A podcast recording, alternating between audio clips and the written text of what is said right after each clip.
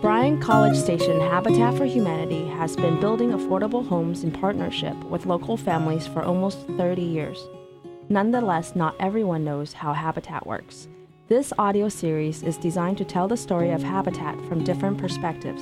This segment is told by former executive director of Bryan College Station Habitat, Patricia Burk.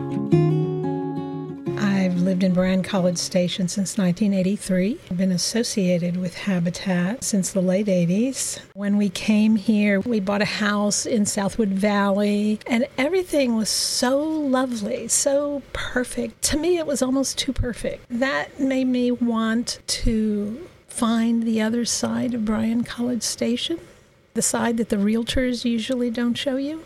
And so at lunchtime while I was working at A&M, I would get in my car and start driving around. Once I saw that there were many people in this community who lived in substandard housing. Once I saw the substandard housing, I knew that that was something I needed to get involved in somehow.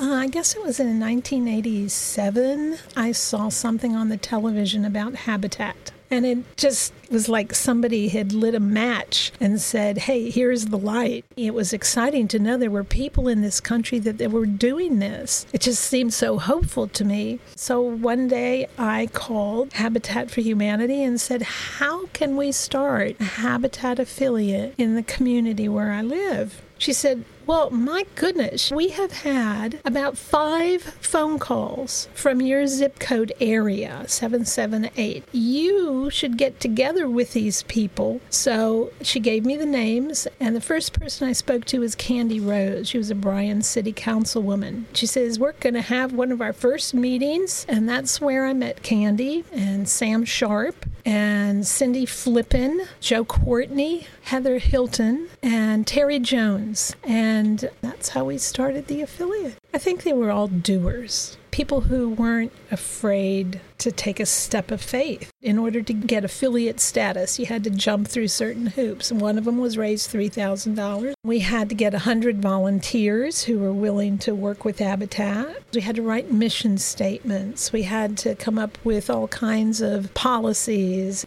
with certain guidelines from international. And so each one of those was a lesson for us. We couldn't have done it if we didn't step out in faith. Having to raise money, having to select families, it required a great deal of faith on our part. Having other people that knew they didn't know what they were doing, but nevertheless were willing to try was really important because it gave me courage to do the same thing too. Faith is a muscle you have to build, and the more you build it, the easier it is to use, and the bigger it gets. And Habitat did that for me, and I think it did that for a lot of people because Habitat, with every house and every family, had to step out in faith.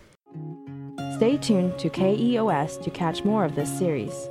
To learn more about Bryan College Station Habitat for Humanity, go to habitatbcs.org.